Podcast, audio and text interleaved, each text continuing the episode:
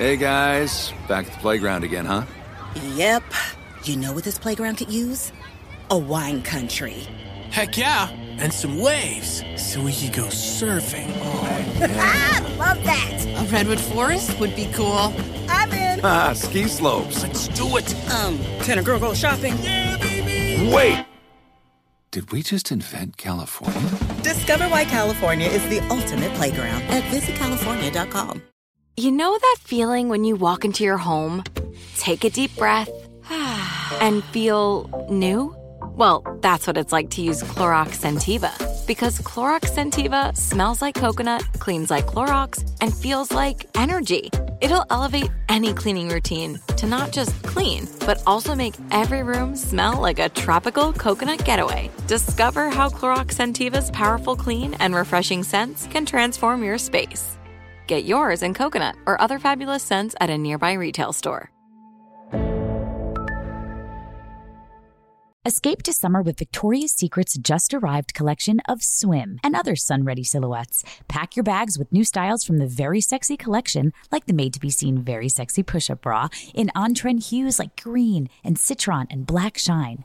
Rewind to the future with the VS Archives swim collection, inspired by Victoria's Secret's classic looks from the 90s and early 2000s. Plus, mix and match with their wide range of bikini tops and bottoms to find your dream suit. Shop now at your closest Victoria's Secret store or online at victoriassecret.com.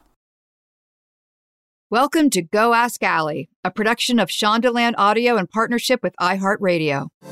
Rolling on the floor laughing is a thing. I can. I've seen. You know, we've all seen people do it. I've done it. I'm you kidding.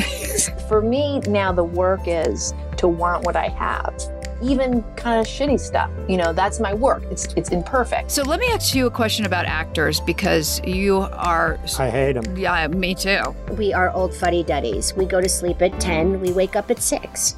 We go to bed at eight, oh, so well, we are go. more fuddy duddies than you. You are the fuddy duddiest. yes.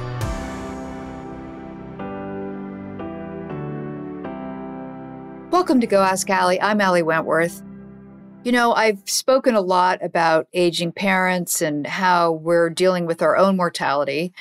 And actually, right now, I have a father in hospice, and I'm sitting nearby a Boston hospital where my mother is being taken care of. She just broke a rib and her femur. And a few weeks ago, I was reading the Washington Post and I read an article about death doulas, and I was fascinated because death doulas or end of life doulas are people that help you. They can advocate for you and actually make the transition a little bit smoother. And so I was dying to talk to these death doulas. Laura Lyster-Mensh used her downtime during the pandemic to be trained as an end of life doula and volunteers her services in hospice care. She currently is the first death doula in residence at Historic Congressional Cemetery in Washington, D.C., where she holds weekly Death Doula Day gatherings. And Valoria Walker, She's an end of life doula and the founder of Doula by Destiny. She partners with organizations to promote, serve, and educate communities about holistic end of life and advanced care planning. She's an International End of Life Doula Association educator and has a master's in management of aging services.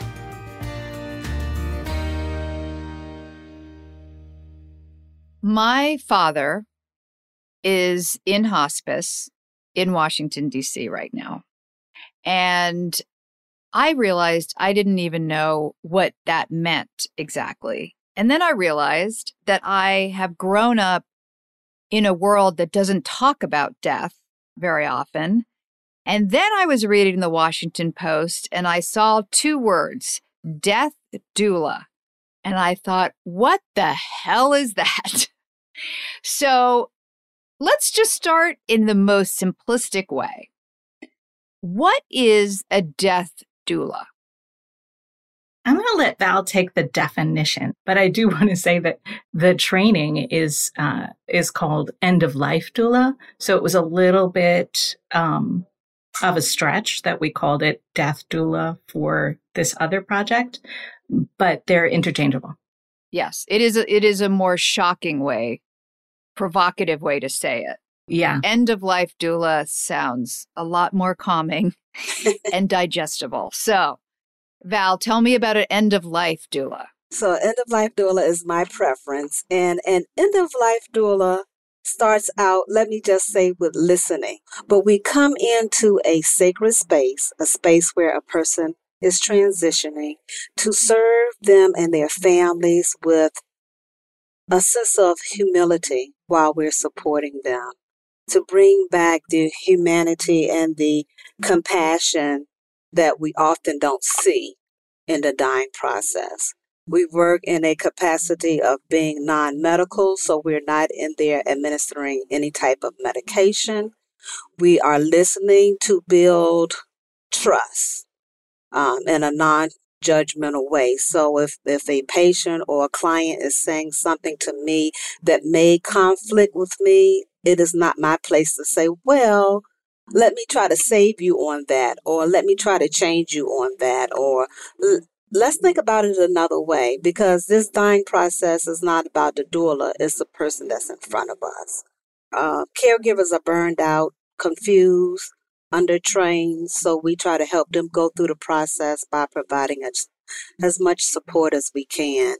And so that's what a doula is. We bring death awareness, we empower the clients and the caregiver to speak up because a lot of mm-hmm. times because you don't know things or you don't know a medical terminology you may not feel comfortable so we bring in a conversation where both parties are on the same page and under the same understanding and then we go in as a team member most of the time in hospice not to go in to change the plan but to see what we can do to enhance the plan for the care team and also for the person that's transitioning and their family members that's fantastic.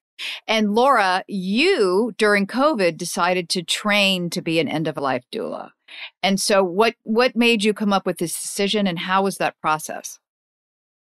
I've always been someone who felt more comfortable about death than a lot of people around me. And I thought about being a birth doula when mm-hmm. I at a certain stage. But I I really felt like I'm reaching a certain age, early 60s, where I'm seeing a lot more death in friends and family. A lot of people I know are losing people, COVID. And I, like a lot of people, decided to lean into this during COVID. Mm-hmm. It, it's a phenomena. I mm-hmm. think people are really thinking about death care and um, end of life care in a way that was not perhaps happening before.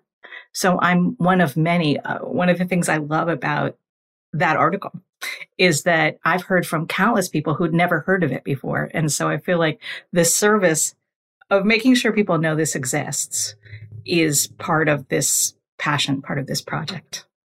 It's interesting because people that I've seen in hospice or in the hospital dying, um, they don't have an advocate usually, is particularly in a hospital. It's usually a family member saying, you know, excuse me, my husband's uncomfortable, or the famous scene in terms of endearment when the mother's screaming, you know, give my daughter the shot.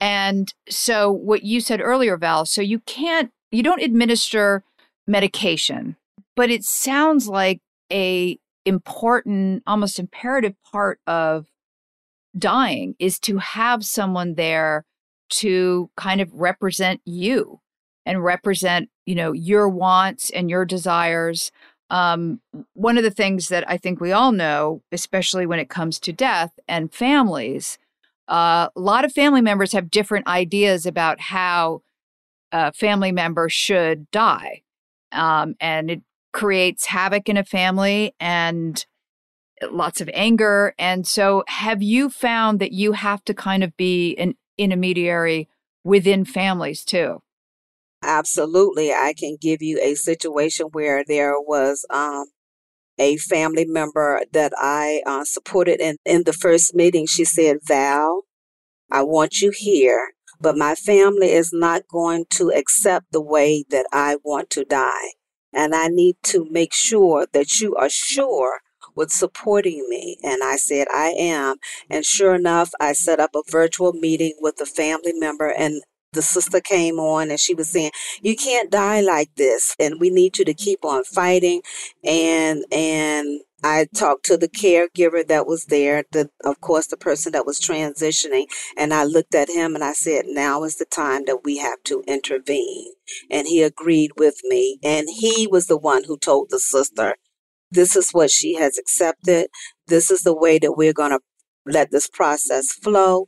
You can come on board with us, but we can't let you interrupt this sacred space that we're holding for her to honor her the way that she wants to be honored. So you can get with the program or you cannot get with the program. Um, mm-hmm. And she flew in the very next day and, and she was okay um, for a while. And then she flew back and she started the family dynamics all over again. But the family member was already deceased by then, right? No, she was still she was still alive, but we still did not allow her to interrupt the space that we was holding for her sister who was transitioning. Hmm. Laura, what have some of your experiences been? So my work is um, is is a little different because I volunteer at a hospice ward in a hospital. Um, I'm there for anyone who's there. Uh, they don't know my name. I don't know theirs. And I especially focus on people who have no friends or family and are in their last hours, weeks um, of life. So it's it's a little different, but my training as an end of life doula um, really helps me do that work more mindfully and and and thoughtfully. What I find is that there's there's a real fear of all just family and friends about death, mm-hmm. and that that fear brings out the worst in all of us. And the antidote to that would be another part of what doulas do, which is help people who are dying or way, maybe way before you're dying, that would be preferable, to kind of write down and share what your desires would be uh, that are according to your values and your wishes so that when someone like Val or me or someone else comes along and plays that role as that non-medical supporter, that we know what that person's values were and what they wanted. Because as you're experiencing, sometimes uh, the person who's actually dying isn't really fully uh, oriented to the situation and they need an advocate uh, and family to kind of get on board. And I was going to ask you guys, um, what do you do when somebody has had such cognitive decline, you know, that they're nonverbal and they're not really there? they've already written down their wants. And so if somebody had written down, let's say six months earlier, you know, I, I love birds, then when they sort of lose, for lack of a better phrase, lose their mind, you still know to talk about birds or to play bird music, like you implement what they wanted, whether they're lucid or not? Correct. They they are honored as if they're sitting there speaking with us like you and I are speaking today. If they're in hospice or if they're at home, I would be looking for a way to bring in a bird in a cage so that that bird mm-hmm. can sing in the morning time or so that it can be. And see, this is what a doula does. We think outside of the box. Um, I've had a person who I've actually taken her outside. I asked her, I said, Do you want to go outside? She said, Sure. It was in July. Uh, it was hot we're in Maryland. The humidity was up after five minutes of moving her entire bed out. She said, I'm oh, hot. Jesus. I want to go back inside. okay, I'm pouring in sweat. Just had a hot flash, but okay, we can do that. Took her back inside, Ali. She she died the next day. She transitioned mm. the very next day. But she had a moment of being outside for five minutes. And that's mm. what stirs up our heart and our spirit as end of life doulas. Walk me through, um, there's nothing typical about it, but walk me through sort of one of your experiences as an end of life doula. So, Laura, I mean, how does that work in hospice? Um, I think it, it, it's different in different systems of hospice and different situations. I'm on a hospital ward mm-hmm. and I'm not at liberty to give their exact protocol, but I will say that because I'm able to be with people who who are not surrounded by friends and family and are often very close to the end of their life, my work mainly has to do with holding hands. Mm-hmm. So I just sit and I hold people's hands and I breathe with them for as long as I'm there. And that, you know, being able to be present for somebody who's alone is, is, is a really meaningful thing. I wish more people did it. In DC, we have a lot of people who end their lives alone and uh, without any resources or personal effects, or not to mention a doula. So I think we as a society should be doing better, mm. and this should not be uh, be something. But those of us who want to volunteer to do that, uh, get get our training and and go do it. And it's very, I think, meaningful work. Mm.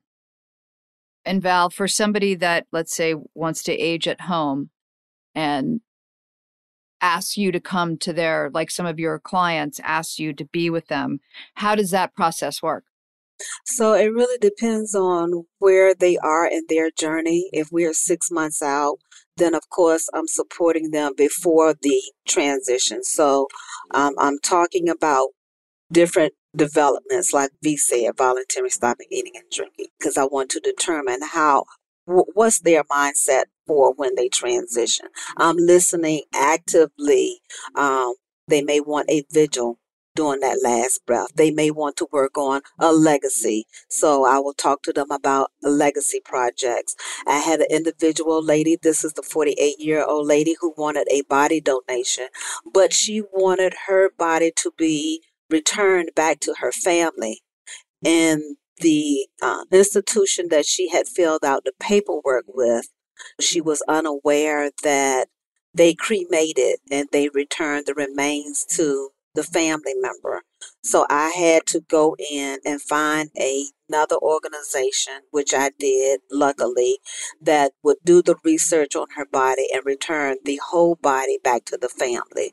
And then at that point, she wanted a green burial. So she had a lot of dynamics as a part of what she was thinking about. But I had some time to sit with her and talk that through. Mm. So after that process, then the doing part is educating the family member on the signs and symptoms, what's changing, the breathing that's changing, uh, the discoloration of the skin that may be changing. Um, we also address because we are very much focus on food and eating. That's how we gather and that's how we comfort ourselves. So I ed- educate family members on the body is shutting down. You don't have to bring in a three course meal, especially if they are refusing food. You don't want to force that because I understand that that makes you feel better. You know, when we Yeah. get sick, mom says get some chicken noodle soup because that that makes mom feel better and it also makes the the child feel better. But in this case, we talk about uh, force feeding. So it's education, education, education. Then we're bringing in what we talked about in the before months, the playlist. You know, we're holding space and we're dealing with family dynamics if that's the case. And then afterwards, we are helping with reprocessing the whole um, event that took place just to see and check where the caregivers are emotionally. Um, if we see that they are just stuck, grief stricken, can't move, Mm. then we do referrals to licensed clinical social workers or grief therapy.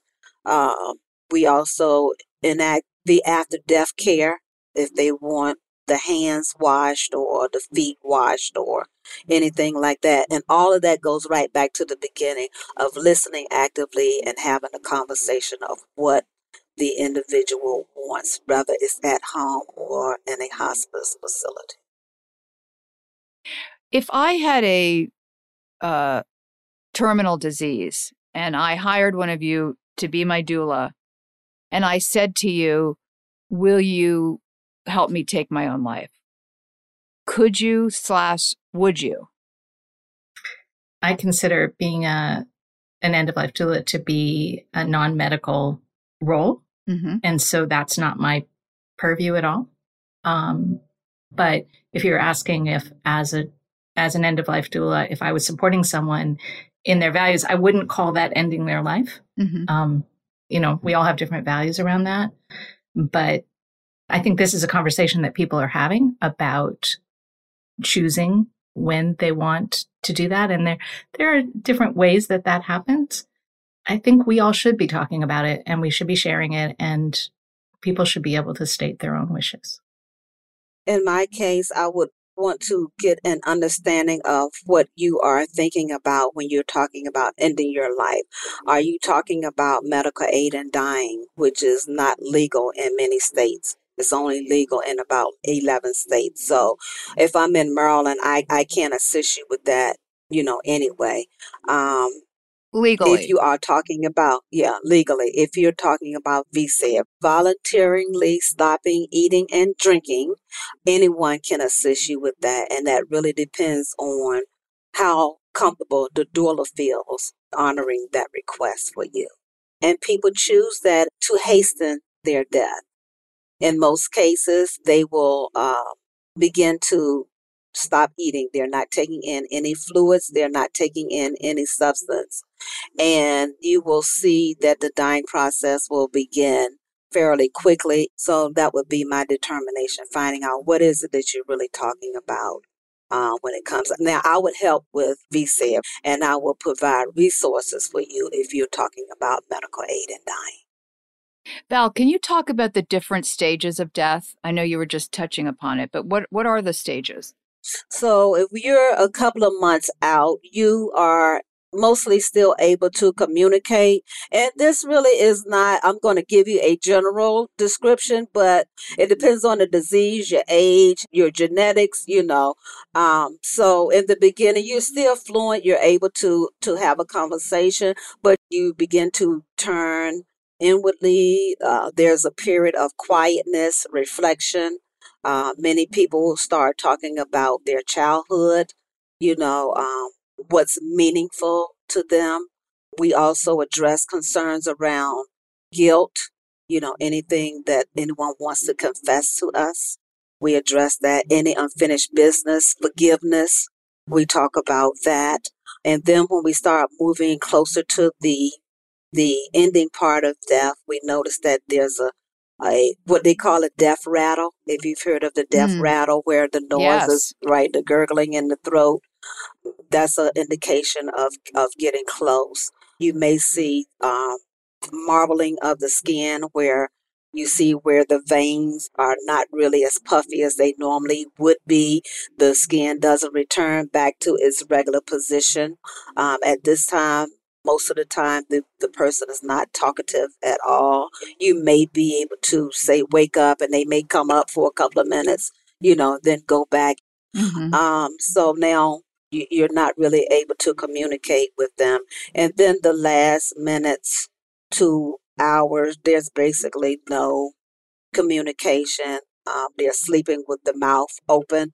Um, you're not seeing any breathing from the chest a lot of times you can look at the chest and see that there's no movement. And so these are some of the signs that happen across the course, depending on where you catch a person at in their journey. Has anybody ever confessed things to you? They have not. But that I have heard of other doulas saying yes. Wow. Yeah. That's that's fascinating. Yeah. I heard some confessions from family members. Oh. Oh, wait a second. Yeah. what do you, they confess to you? Yeah. Um, I do find that, that as, as we've all seen, right? When, when you're with someone in a moment that is really profound like that, mm. or the moments around it, um, I think it, people become very personal and even a stranger, uh, will, will speak of things that they might not normally do. And I have found that family members want to talk. And maybe it's better that it's not a family member. Maybe it's better that it's someone that they, you know, have not had a long relationship with and they they want to they want to talk. Mm. I've been very very surprised by that and uh, very honored. Yeah. There's a lot more to come after this short break. Hey guys, you know what this playground could use? A wine country, huh? A redwood forest would be cool. Ski slopes! Wait! Did we just invent California? Discover why California is the ultimate playground at visitcalifornia.com. Xfinity has free premium networks for everyone this month, no matter what kind of entertainment you love. Addicted to true crime? Catch killer cases and more spine-tingling shows on A&E Crime Central. Crave adventure? Explore Asian action movies on Hi-YAH. Searching for something extreme? Check out skating, snowboarding, and more on Fuel TV Plus, the global home of action sports. And find crowd-pleasing bops on iHeartRadio's Hit Nation playlist. There's new free shows and movies to love every week. Say free this week in your Xfinity voice remote. Are you tired of your scented cleaning products smelling and cleaning like meh? Then it's time for an upgrade with the power of Clorox Scentiva. With an uplifting scent that smells like coconut, Clorox Scentiva gives you powerful clean like Clorox, but a feeling like being transported to a tropical island retreat. Imagine putting your phone on Do Not Disturb, tuning out all the constant just the feeling of warm sand in between your toes and a fruity drink in your hand. The ones with the little umbrella. Refresh your home to feel like an all inclusive vacation by getting Clorox Scentiva. Also available in grapefruit and lavender scents at a nearby retail store.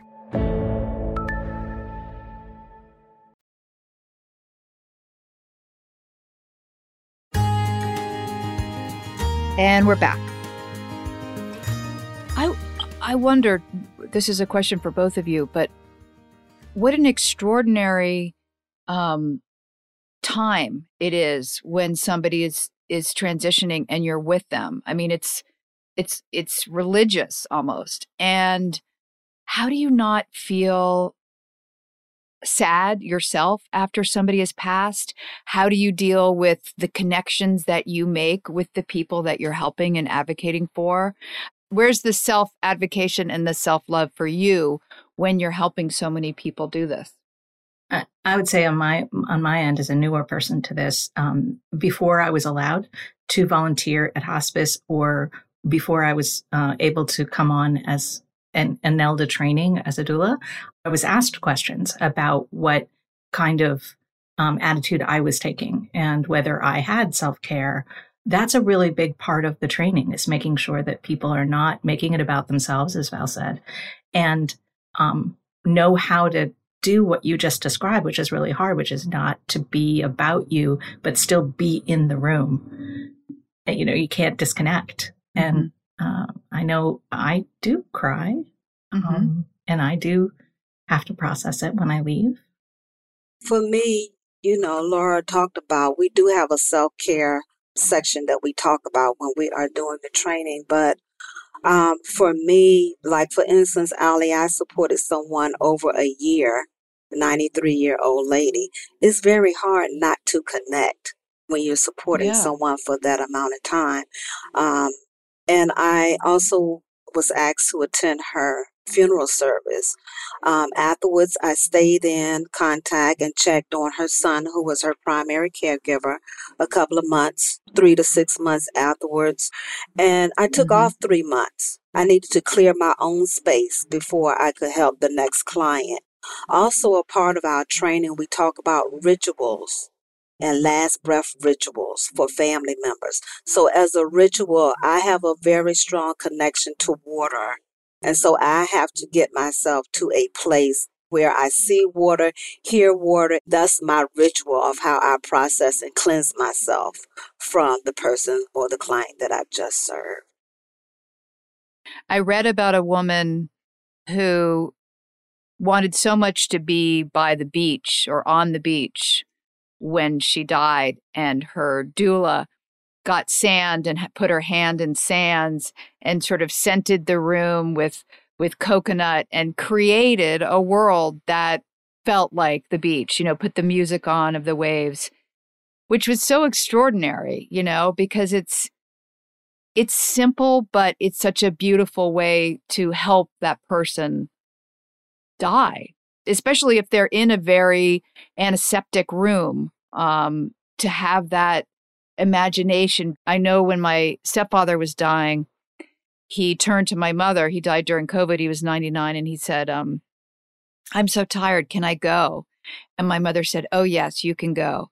And she talked about him being in a canoe and they were going down the river. And she sort of created, like a doula, a wonderful picture. And he just kind of fell asleep, which to me was the most beautiful way one can possibly die.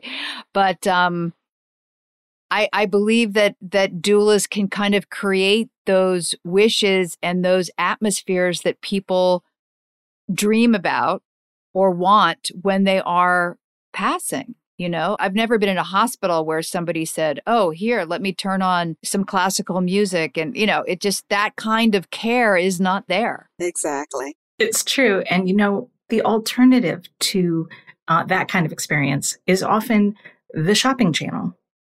Um, I am surprised at how many times I see that people are watching uh, something that really shouldn't be end of life TV fare.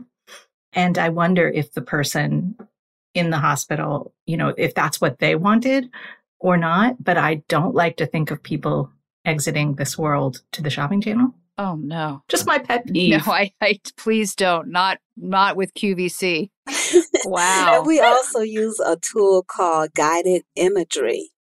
So in mm. that case, you know, we would ask you, what is your favorite place? And we would incorporate all the sounds and smells and everything that we can make that sensory happen and that connection happen for you. It sounds like your mother instinctually did guided imagery. Exactly. She did. She didn't realize she was doing right. that, but she did.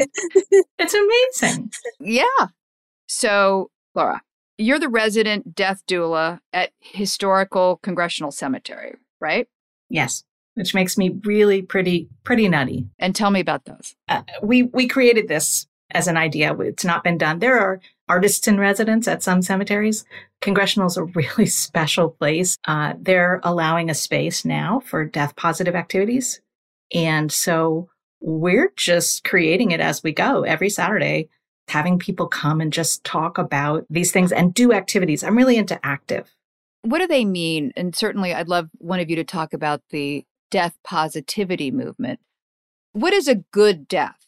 I hear that phrase over and over again a good death. I'll jump in and, and give you my definition of uh, death positive. And I have to say that my mother is deeply death negative. So I often have conversations with my mom about death positive and death negative. But I I used to be involved with um, with uh, talking about sex and the term sex positive came up. And I remember thinking, well, that's weird. Like, what does that mean? But what it means is that you accept that this is part of the normal experience. Death is part of the normal experience and that death is neither good nor bad. And that the idea that a good death to me would be one where you, I think most people would say has dignity, a peaceful it's a peaceful situation.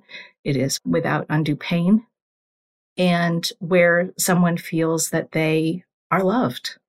And that is part of what we're doing as, as end of life doulas is we're providing an environment of love for a fellow human being, whether there's family there or not. And that to me is what we're describing when we talk about a good death and death positive. What does your mother mean when she says death negative? Uh, I think she feels that um, death is some, somewhere someone has made a mistake. And uh, she says it's fine afterwards. You can be positive about it, but I can't feel positive about this. And my my mother is a black woman who has fought all her life to live and has um, has faced enormous challenges and had to scrap and fight for herself in a world that wasn't uh, wasn't really supporting her. Mm. So I totally understand her feeling and I understand her distrust of medical, um, you know, expertise. Does your mother want to have a doula with her? Uh, that would require a conversation about about this, and um, I, you know, I think a lot of us live in families where that's that's a difficult conversation to have. I'm willing to talk to my mom about it. Hey, mom. yeah. But I think that that we start the conversation. That's what we're trying to do with this project that you read about is start the conversations. Yeah. I have aging parents now. Like I said, my father's in hospice, and I can't help but think about my own mortality. It keeps me up sometimes at night, and I think about death, and I think about my children and it was always, like I said at the beginning of the podcast, it was, we never spoke about it in my family ever. And I, I have a series of grandparents that took their own lives, and that was never spoken of. And so for me, right now, at this moment in my life, I'm actually fascinated by all of this information because I think there is a way to have some kind of control over how you leave. And there's there's so much of it, like you said, Laura, is discussion. You know, at, at some point, I'm going to talk to my children about it. I want to talk to my husband about it. What are we thinking? Um, how do we want to do this? What, where do I want to be? What do I want to be? Um, and I think most people ignore the subject until either it's too late or uh, they sort of you know look to the medical community and so like you you deal with this we can't deal with it so true I agree with that. I think we often seek hospice care too late, you know, and we often have the conversation too late. And I think on one of your previous podcasts, you had a guest that was talking about near death experience, right? Thank you for listening, Val. Sure. like and subscribe. I have. but you know, we we we can be at a restaurant and choke and die. We you know, we don't have to be 80 and 90. You look at the young adults that are dying on the streets, you know, and I went back to my university to train or to talk about advanced care planning and dying. And I was absolutely amazed at the students in the age range of 22 to 28 that were willing to listen and had comments afterwards. And so um, I just connected with a business here in Columbia, Maryland.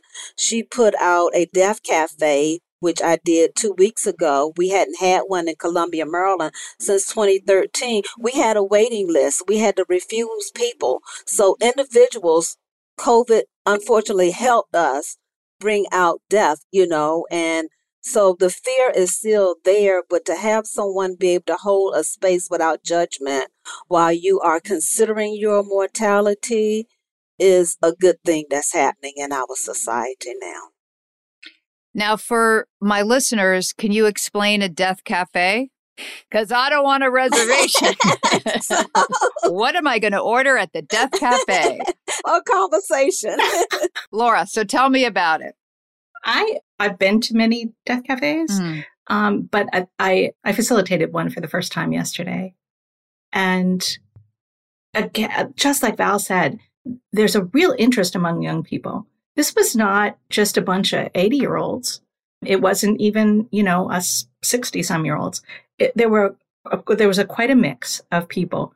But one phenomena that I've found, and Val and I have talked about this, is it's almost all women it's like the union of men decided that we will send one to each of your events, but that's it, just one. And I don't understand it. Why are women so interested in going to death cafes and coming to death positive events and becoming dualists? I, I just think the, the, the connection to our emotions, um, you know, big boys don't cry and wipe your tears and you're the man of the house, you know, so they don't have opportunities to grieve openly. And a grieving man um, has a reputation of, and I'm not speaking about all men, but um, has a reputation of being a weak man. And so they are not get ready to come into a space to talk about death to show their emotions. So a lot of that conversation with men go unspoken. For mm. instance, mm. you know, I have brought my family along because I've constantly normalized the conversation. When I first started talking to my son about it, he would sneak out of the room in the middle of the conversation. I'm like, where is the boy? Where's the child? You know, and then the December mm-hmm. before COVID, my son came to my home and said, Ma, this is what I want you to do if I die. And it was completely, completely honest to God, differently than what I would have done. And so when we don't have these conversations, Ali, we don't honor the very people that are in our homes, the people that we sleep beside, the people that we love.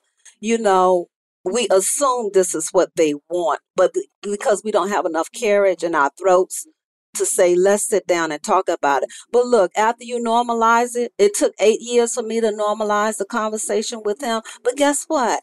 I now know how to serve my son, and I feel Mm. at peace with being able to do that. And he's only 30 years old. So you have to get past the fear of thinking that just because you talk about death, you're going to die. You know, to have a better death, have the conversation about it. And so when you go to the death cafes, basically they're forums in which you discuss preparing for death, how you would like to transition, uh, and figuring that out. Is that correct? There, there's no real agenda. We just let discussions flow organically. Yeah, I, I think that death cafes, which were um, they were a UK phenomena originally, they are one of the many ways that people are starting to have these conversations. And I find it a very profound one for the reason Val just said, which is there is no agenda. There's there isn't actually any advice given or tools. It is a bunch of unique strangers come into a room and it's a space in which you have to discuss dying and death and you you you listen to each other you talk and it everything that happens is because of the people in that room that day which is a kind of a unique experience And I just, it's funny, I just had one of the young ladies in her early 30s, maybe latter 20s. She attended the Death Cafe that I had. I just got an email from her yesterday saying that I sat with my father who transitioned. I used some of the topics that we talked about in the Death Cafe. And I thank you so much for holding that space for us to learn. Wow. And we'll be right back. Hey guys, you know what this playground could use? A wine country, huh? A redwood forest would be cool. Ski slopes! Wait! Did we just invent California? Discover why California is the ultimate playground at visitcalifornia.com. Xfinity has free premium networks for everyone this month, no matter what kind of entertainment you love. Addicted to true crime? Catch killer cases and more spine-tingling shows on A&E Crime Central. Crave adventure? Explore Asian action movies on Hi-YAH. Searching for something extreme? Check out skating, snowboarding, and more on Fuel TV Plus, the global home of action sports. And find crowd-pleasing bops on iHeartRadio's Hit Nation playlist. There's new free shows and movies to love every week. Say free this week in your Xfinity voice remote. Are you tired of your scented cleaning products smelling and cleaning like meh? Then it's time for an upgrade with the power of Clorox Scentiva. With an uplifting scent that smells like coconut, Clorox Scentiva gives you powerful clean like Clorox, but a feeling like being transported to a tropical island retreat. Imagine putting your phone on Do Not Disturb, tuning out all the constant just the feeling of warm sand in between your toes and a fruity drink in your hand. The ones with the little umbrella. Refresh your home to feel like an all inclusive vacation by getting Clorox Scentiva. Also available in grapefruit and lavender scents at a nearby retail store.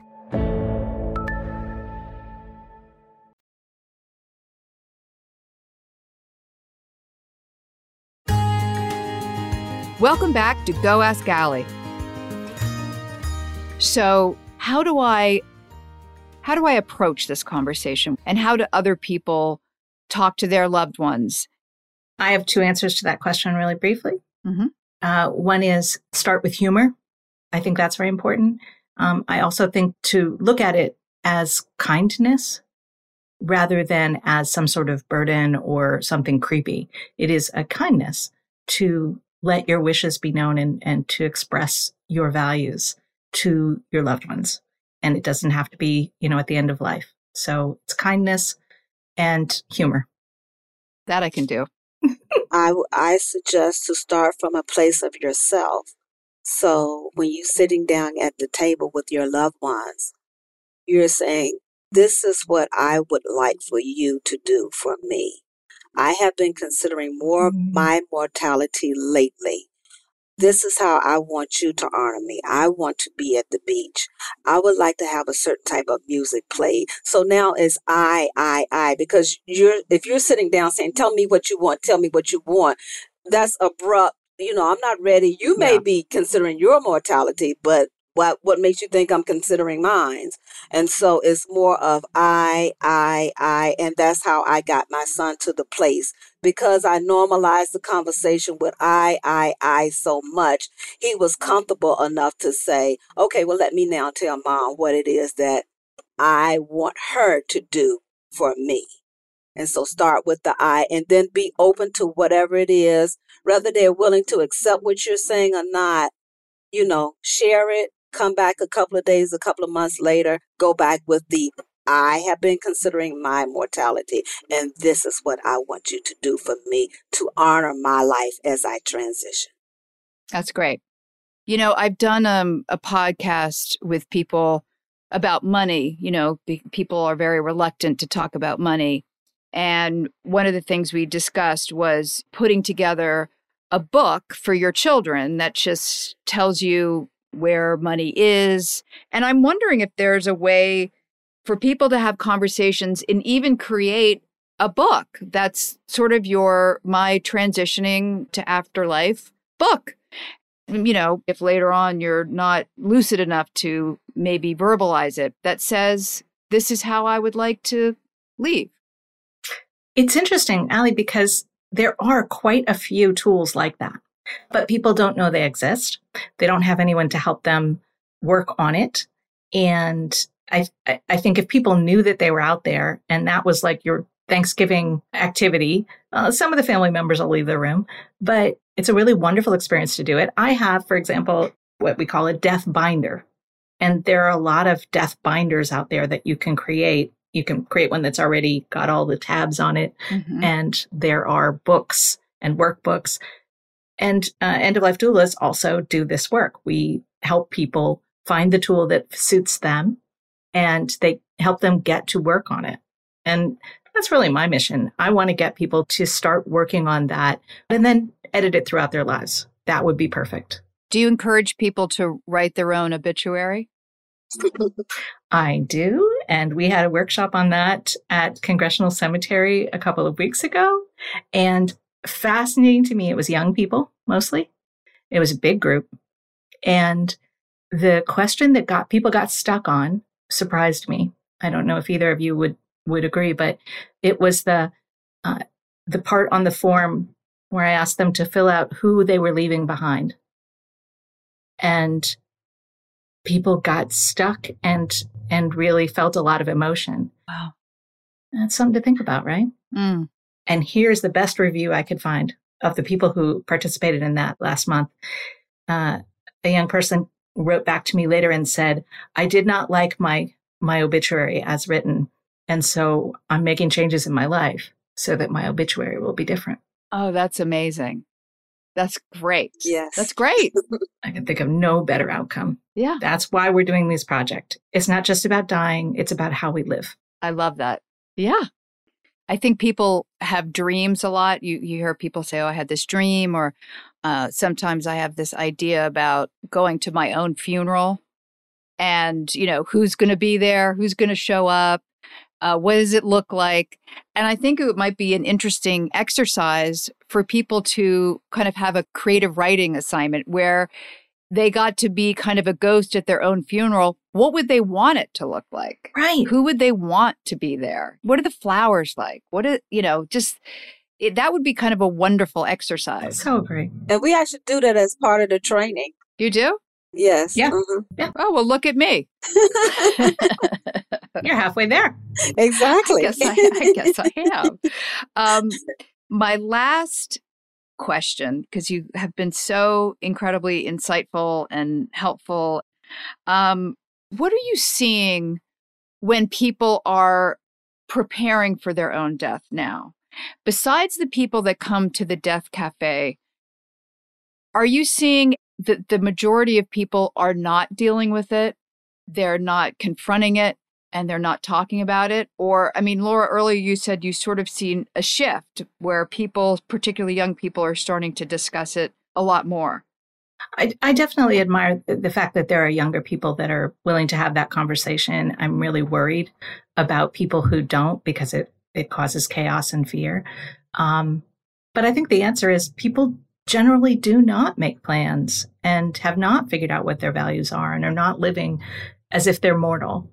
I always forget that word. We are mortals. The, yeah. You know, even in hospice, a lot of people don't have a plan. Uh, I've I've walked into people who who just lost a loved one and had no plan for where even the body of the person was going to go mm. or what that person wanted as far as disposition or memorialization. So I, I think we're in denial as a culture. And I, I think we live better if we get out of that denial. So maybe the young people will lead us on this. Yeah, I hope so. The young people have a lot of work to do in our country. sorry, kids. yeah, sorry, kids. But I say to my daughters every day, like, it's up to you. Fix the climate, fix all of it. So I've asked you many questions about death and transitioning and being a doula. So now I'm going to turn the tables and allow both of you to ask me a question. And I'm going to start with Val. You can ask me anything you want. Wow. Well, I'm going to ask you a serious question, but I really want to ask you a funny question. I have squirrels that are eating up my lights. I really want to know how to get rid of squirrels. They're disrespectful, but let me just go to the real question. Well, you need to borrow my hound dog. My hound dog will hunt a squirrel. I'm telling you, he pulls me on the leash because he chases squirrels all the time. I'm gonna I'm gonna FedEx him to you for a week. Okay. Yeah, Yeah. But but well, now that you know the role of, of the doula and and if if Laura and I were your doula, what would be one element or what would be something that you would like for us to do to help you transition peacefully? Well, one thing is I I do like touch. So I would definitely want Laura holding one hand and Val you holding another hand. Um, I would like uh, music, mm-hmm. a nice classical Bach's Mass in B minor. Mm-hmm. I would like, and this is where I'm really going to challenge you. I would like to have my bed covered in dogs when I die. Oh, I love dogs. My dogs sleep on my bed. I, I just, it, you'd have to go to the pound. I don't know the neighborhood. You'd have to just rally up a whole bunch of dogs and put them on the bed. Um, and I think that would that would be and this is just you know i'm just right. starting this process and yes. believe me when i start writing in my journal i will add things there'll be mint chocolate chip ice cream somewhere in there but to me that would be a nice peaceful thing to have the touch of two women uh maternal and to have all these dogs on my bed that that to me is heaven there would not be any shopping network Thank you for sharing. And Laura, can I answer anything for you? I'm I'm envisioning you surrounded by dogs. Yeah. It's beautiful. Mm. So mine is a little serious. Okay. Um you you mentioned your father mm-hmm. and that he's he's he's working his way through the process. And I know that you mentioned that he had dementia as my dad, one of my dads did. And I remember the minute that I was, I decided, I'm going to remember you this way, daddy. And I held his hands and I said, I'm going to remember you like this. He was teaching me how to grill. Um, what is the moment that you think of when you, when your dad was your dad, the way you remembered him and that you're going to hold? Oh, what a lovely question. I think the, the image that I hold is my father. He was a reporter for the Washington Post. And later in life, he discovered painting and he loved to paint. And he could sit on a grassy knoll for hours and meticulously paint a watercolor. And I think that's when he was most at peace, when he was happiest. So those are the moments I hold close and remember and like to remember about him is when he would be, you know, in his tattered corduroys and an old sweater sitting there painting away because that was sort of him and his essence. That's beautiful. Thank you for doing this. Thank you for enlightening everybody. Um, it's a incredible subject and it's like you said, I think it's something we should all be talking about all the time. And when I put down that roast chicken tonight, George Stephanopoulos is going to get an earful because we're going to start talking about this. Great. I'm going to say to him, if you don't tell me what you want to do, then I'm going to have my own plans for you and you're not going to like it. Thank you guys. Thank you very much for this. We appreciate it. You know, I'm sitting in a hotel room and it's snowing outside in Boston. And as I said at the beginning of this podcast, I'm very immersed in this. And after I sign off, I'm going back to the hospital to see my mother. And one of the things I've really realized, and you don't really realize until you're in that situation, they, and I, when I say they, I mean my parents and people in the geriatric community, they need that hand holding they need to know that they're supported and loved. And particularly when I was talking to Laura, you know, the idea that she's in these hospitals where people have nobody else around them and she holds their hand is so huge because at the end, if you're transitioning, the idea that the touch of a human being is right there is so imperative. So thank you both Valoria and Laura for telling us their stories and providing such an important service. And for more info on what you've heard in this episode, check out our show notes. Be sure to subscribe, rate, and review Go Ask Ali, and follow me on social media on Instagram at The Real Ali Wentworth. Now, if you'd like to ask me a question or suggest a guest or a topic to dig into, I would love to hear from you.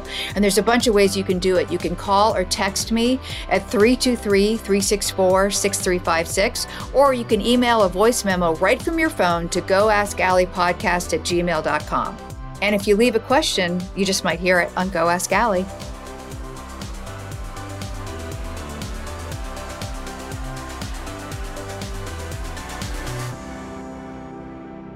Go Ask Ali is a production of Shondaland Audio in partnership with iHeartRadio.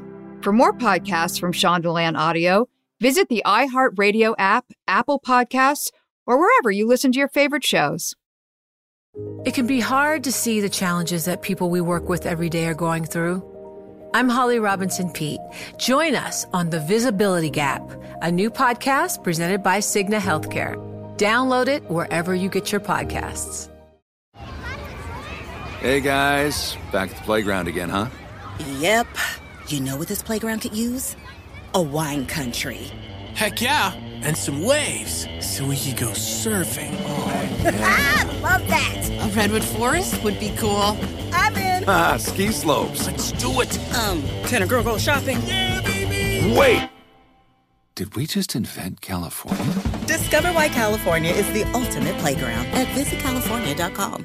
Xfinity has free premium networks for everyone this month, no matter what kind of entertainment you love. Addicted to true crime? Catch killer cases and more spine-tingling shows on A&E Crime Central. Crave adventure? Explore Asian action movies on Hi-YAH. Searching for something extreme? Check out skating, snowboarding, and more on Fuel TV Plus, the global home of action sports. And find crowd-pleasing bops on iHeartRadio's Hit Nation playlist. There's new free shows and movies to love every week. Say free this week in your Xfinity voice remote.